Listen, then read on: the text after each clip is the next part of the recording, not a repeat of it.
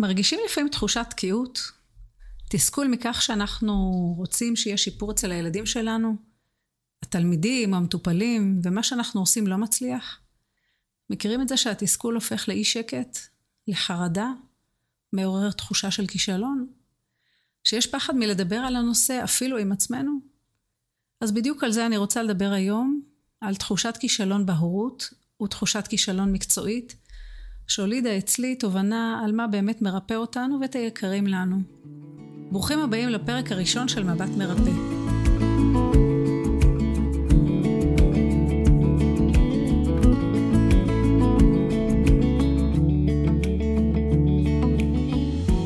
אני מירב בקר, פסיכולוגית קלינית, מטפלת בנוער, צעירים ומבוגרים, עוסקת בהדרכת הורים, טיפול זוגי, הנחיית צוותים חינוכיים ומרצה. בפודקאסט אני מדברת וגם מראיינת על נושאים הקרובים לליבי.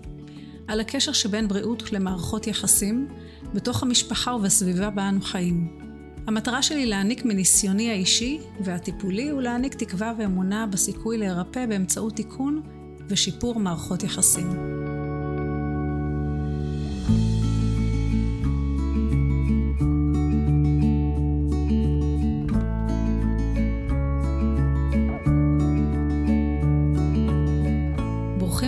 מאזינים ומאזינות יקרים. היום אני רוצה לשתף איך נולדה התפיסה הטיפולית שלי. אני רוצה לגעת ולחשוף נושאים שקשה לנו לדבר עליהם ועל מה הם עושים לנו עמוק בבטן ובלב. ואני אתחיל לספר על הקשר שלי בכלל לריפוי. אני חושבת שמאז שהייתי ילדה קטנה ריפוי נורא העסיק אותי. אני זוכרת את עצמי נושאת תיק עזרה ראשונה קטן כזה של משחק והייתי הולכת איתו בטיולים ובכל מיני אה, אירועים שהיה לנו. הייתי מבקשת מאימא שלי שתשים שם פלסטרים ותחבושות וכל מיני דברים דומים. והייתה לי איזושהי תחושה מאוד מאוד טובה שאני ככה הולכת ומטפלת וממש חיכיתי לרגע הזה שאני אוכל ככה לתת עזרה למישהו. אז זה למעשה ככה מפה זה התחיל. אה, ובאמת עם הזמן התכווננתי לכיוון של רפואה וזה מה שמאוד משך אותי. אבל עם הזמן לאט לאט עשיתי איזשהו חישוב מסלול מחדש ו... למעשה הבנתי שאני פחות רוצה ללכת ולטפל בתחום של הגוף, אני נמשכת הרבה יותר לנפש, יותר למסתרים, יותר לסודות, יותר לעומק, לפנימיות, ויותר למקומות שהם לא לגמרי ברורים לנו ומובנים מאליהם. וזה מה שככה לקח אותי למקום של לימודי פסיכולוגיה, והתחלתי מסלול, וכמו כולם, והלכתי, התמחיתי בפסיכולוגיה קלינית. במהלך ההתמחות אה, גיליתי שיש באמת הרבה מאוד אה, חוזק ועוצמה לתהליך ההתמחות על ההשפעה ועל הכוח של, ה, אה, של החשיפה לבעיות בנפש על מי שאני ובאמת עם הזמן גם גיליתי שיש לזה השפעה גם על המשפחה שלי. הראשון לגלות את זה היה אחד הילדים שלי, ילד מתוק וקטן, אז הוא היה בגן חובה, והוא למעשה בא והתריע שאימא שלו נמצאת במקום שככה יותר מדי עמוק בתוך עצמה ובתוך אה, עולם אה, מחלות הנפש והוא היה הראשון שבא והראה לי שקורה כאן משהו. איך הוא הראה לי? היה די אה, מלחיץ לראות את המקום שהוא היה בו, לפחות עבורי זו הייתה התחושה. התחילו להיות לו טיקים, בגן, זה התחיל ממש אה, בגן חובה, ולאט לאט התיקים הלכו והחמירו. זאת אומרת, משהו בתיקים באמת הלך ונעשה יותר ויותר נוכח, יותר חזק, יותר בולט, וגם יותר ויותר תכוף. אמנם שמתי לב שהתיקים הופיעו בעיקר בבית, אבל, ובבית הספר פחות, אבל הייתה לזה איזושהי, אה, היה לזה איזשהו הסבר, אחד הדברים שאמרו שככה כנראה בבית הוא מרגיש יותר בנוח ולכן התיקים יוצאים בבית. לא הבנתי את הדברים עד הסוף, כמו לפחות שאני מבינה אותם היום, ובאמת התיקים היו מאוד נוכחים בבית. מלבד התיקים היו עוד התנהגויות שהיה מאוד קשה איתם, לפחות לי. אה, התנהגויות של מרדנות, של בעיות התנהגות, של קושי בלמידה, של חוסר מוטיבציה ללמידה. אמ, אני חושבת שעם הזמן גם אמ, מה שעוד היה לי קשה זה שהתחילו חרדות. אה, לפעמים אפילו התנהגות כפייתית, חזר על כל מיני התנהגויות שוב ושוב ושוב, ומה אני אגיד לכם, זה רק הלך והחמיר, ורמת החרדה שלי הלכה ועלתה. הלכנו לעשות ברורים רפואיים, כמובן, הלכנו וקיבלנו הבחנה של תסמונת תיקים כרונית באחד מבתי החולים אה, שקיבל ילדים באותה תקופה אה, ושהתמחה בתחום. ובאמת אה, נאמר לנו שכרגע אין צורך בטיפול תרופתי אבל אם זה יחמיר אז זאת, זאת ההמלצה. ומהנקודה הזאת התחלנו מסע מאוד ארוך של כל מיני טיפולים. באמת לא חסכנו אף טיפול ריפוי בעיסוק, טיפול פסיכולוגי, הדרכה שלנו, אה, כל דבר שככה היה רלוונטי ויכולנו ככה לעשות, עשינו. באיזשהו שלב, כשהוא היה בכיתה ה', התיקים הלכו והחמירו מאוד, לא ראינו שיפור ב... באופן אה, ככה משמעותי, גם אם היה תהליך של שיפור, השיפור נמשך פרק זמן קצר, ואחרי פרק זמן קצר זה חזר לסורו, ולפעמים אפילו יותר גרוע. ואז אה, אמרתי לבעלי, טוב, אין ברירה, אנחנו uh, צריכים ללכת לבדיקה פסיכיאטרית, ובואו נראה מה, מה, פסיכיאטרית, uh, מה הפסיכיאטרית תגיד. ואכן הלכנו לפסיכיאטרית שמאוד שמחתי עליה, ועד היום אני חושבת שהיא עושה את מלאכתה נאמנה, אין לי שום ביקורת עליה, וקיבלנו טיפול תרופתי. ושתינו ביחד ככה הבנו שיש כאן משהו שהוא מצריך איזושהי תמיכה גם מעבר. אמ, ובאמת אה, התחלנו לנסות ככה כל מיני אה, סוגים של כדורים. אה, אני חושבת שכדור אחד עזר והרגיע באיזשהו מקום ופתאום ראינו שהתיקים מחמירים. נתנו משהו לתיקים כדי שיירגעו ואז היה אי שקט.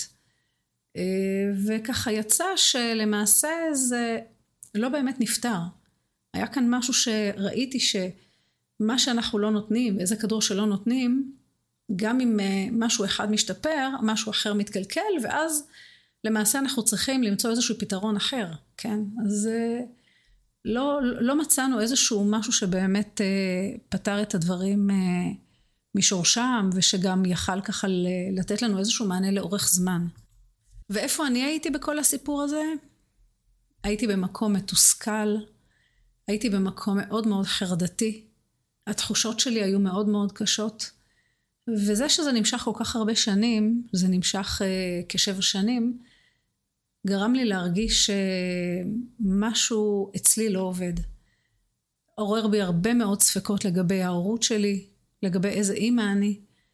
עורר לי ספקות לגבי uh, איזה אשת מקצוע אני. זאת אומרת, אם אני לא מצליחה לעזור לילד שלי, אז מה זה אומר עליי כאשת מקצוע?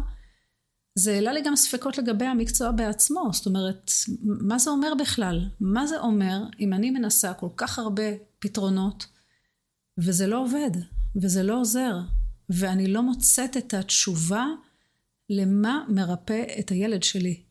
הגעתי לנקודה שאני חושבת שאחד הדברים שהכי הכי בולטים שהיו באותה תקופה זה שלמעשה חשתי ייאוש מאוד מאוד גדול. הייתה תקופה שכבר אמרתי, טוב, אני לא מנסה שום טיפול תרופתי, אני מפסיקה אותו כי ראיתי שהטיפול התרופתי מחמיר את הטיקים, והוא באמת סבל מהטיקים. הטיקים באמת גרמו לו לסבל מאוד גדול ולכאבים. אני זוכרת שבאותה תקופה היו לו כאבים בכתף, בגלל טיק שהיה לו ככה בכתף ונמשך אה, בתדירות גבוהה. והתסכול שלי היה מאוד מאוד גדול והכאב שלי היה מאוד מאוד גדול. הרגשתי שאני תלויה באנשים אחרים, מאוד תלויה במטפלים אחרים. תלויה בתרופות, תלויה בגורמים חיצוניים כדי להצליח להביא את הבן שלי למקום טוב יותר. דווקא בנקודה הזאת, בנקודה הנמוכה כל כך, התחלתי להבין דברים. אז מה בעצם הבנתי? אני חושבת שהבנתי בראש ובראשונה שכל דבר שקורה לנו בחיים לא קורה סתם.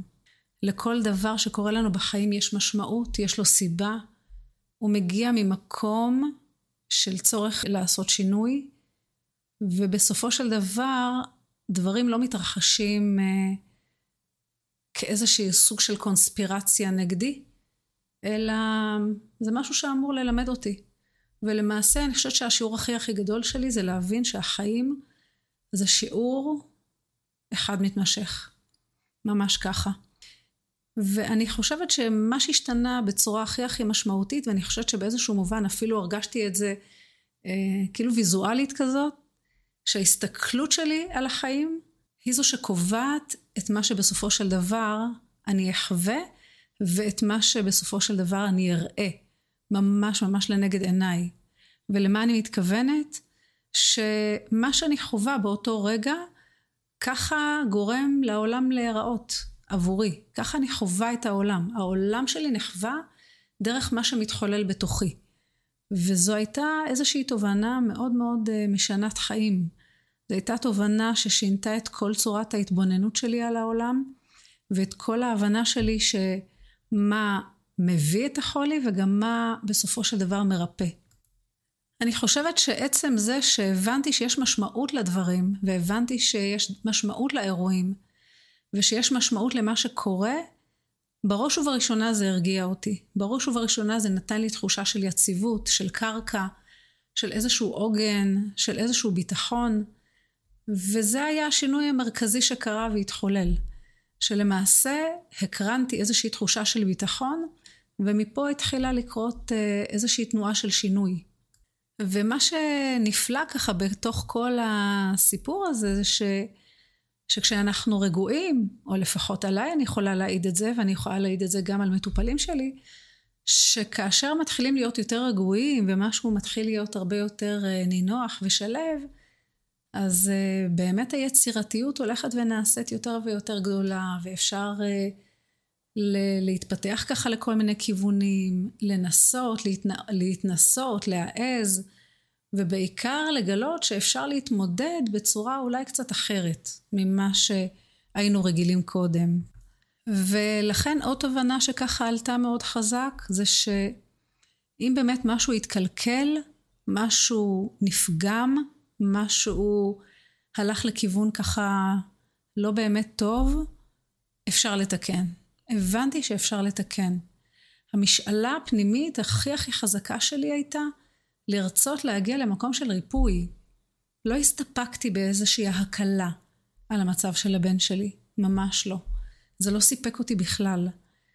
ואני חושבת שעצם הידיעה הזאתי שמשהו יכול להשתנות ולפתוח איזשהו מסע ולכוון למקום של ריפוי, זה באמת הייתה פריצת הדרך הכי הכי משמעותית מבחינתי, ועבורי זה הייתה איזושהי חוויה מאוד מכוננת, חזקה, ונוטעת הרבה הרבה הרבה תחושות של אה, תקווה ושל אמונה מעל הכל.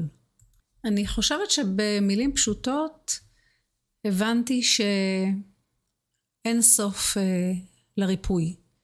זאת אומרת הריפוי הוא לא מוגבל. אנחנו מוגבלים ביכולת שלנו לתפוס ריפוי, אבל הריפוי הוא לא מוגבל. וזה בפני עצמו, אני חושבת, אה, שינוי אה, מאוד משמעותי, ושיכול אה, לדחוף אותנו מאוד מאוד קדימה. התפיסה שלנו, שהרבה פעמים היא תפיסה מוגבלת, היא זו שגם מגבילה אותנו.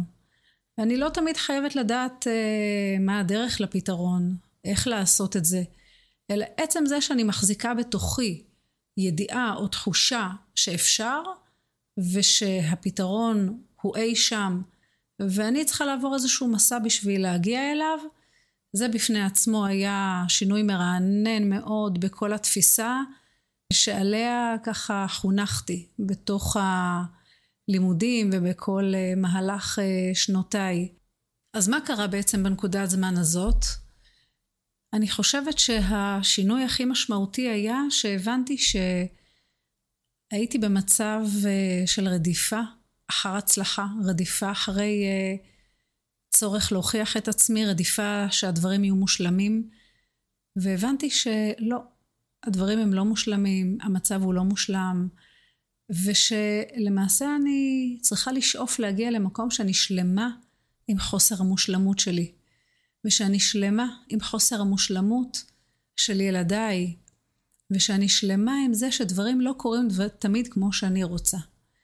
אני חושבת שהזעזוע העמוק ביותר היה בעיקר שקלטתי פתאום שהייתי מצויה באיזושהי רדיפה אחר חומר ואחר הצלחות, ולמעשה הגעתי לאיזושהי איזושהי נקודה שבה הבנתי שדברים צריכים לקרות אחרת.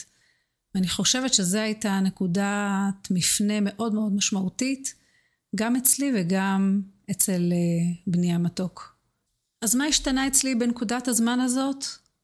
מה שהשתנה זה קודם כל התחושה הפנימית, שלמעשה פתאום הפכה להיות תחושה של שחרור, של יציאה ממוגבלות, של יותר אמון בכוחות שלי להתמודד עם הקשיים, אמון שיכולת הריפוי כבר קיימת ומובנית אצל הבן שלי, ושהיא רק צריכה לצאת החוצה. והכי חשוב זה שהוא מלמד אותי ומרפא אותי ולא אני אותו. וזה היה ככה שינוי מאוד uh, מרגש, מדהים ומאוד מאוד חזק. זה השפיע על האישיות שלי, זה השפיע על מי שאני, על הבחירות שלי, על איך אני בוחרת להתבונן על החיים, מאיזה נקודת מבט.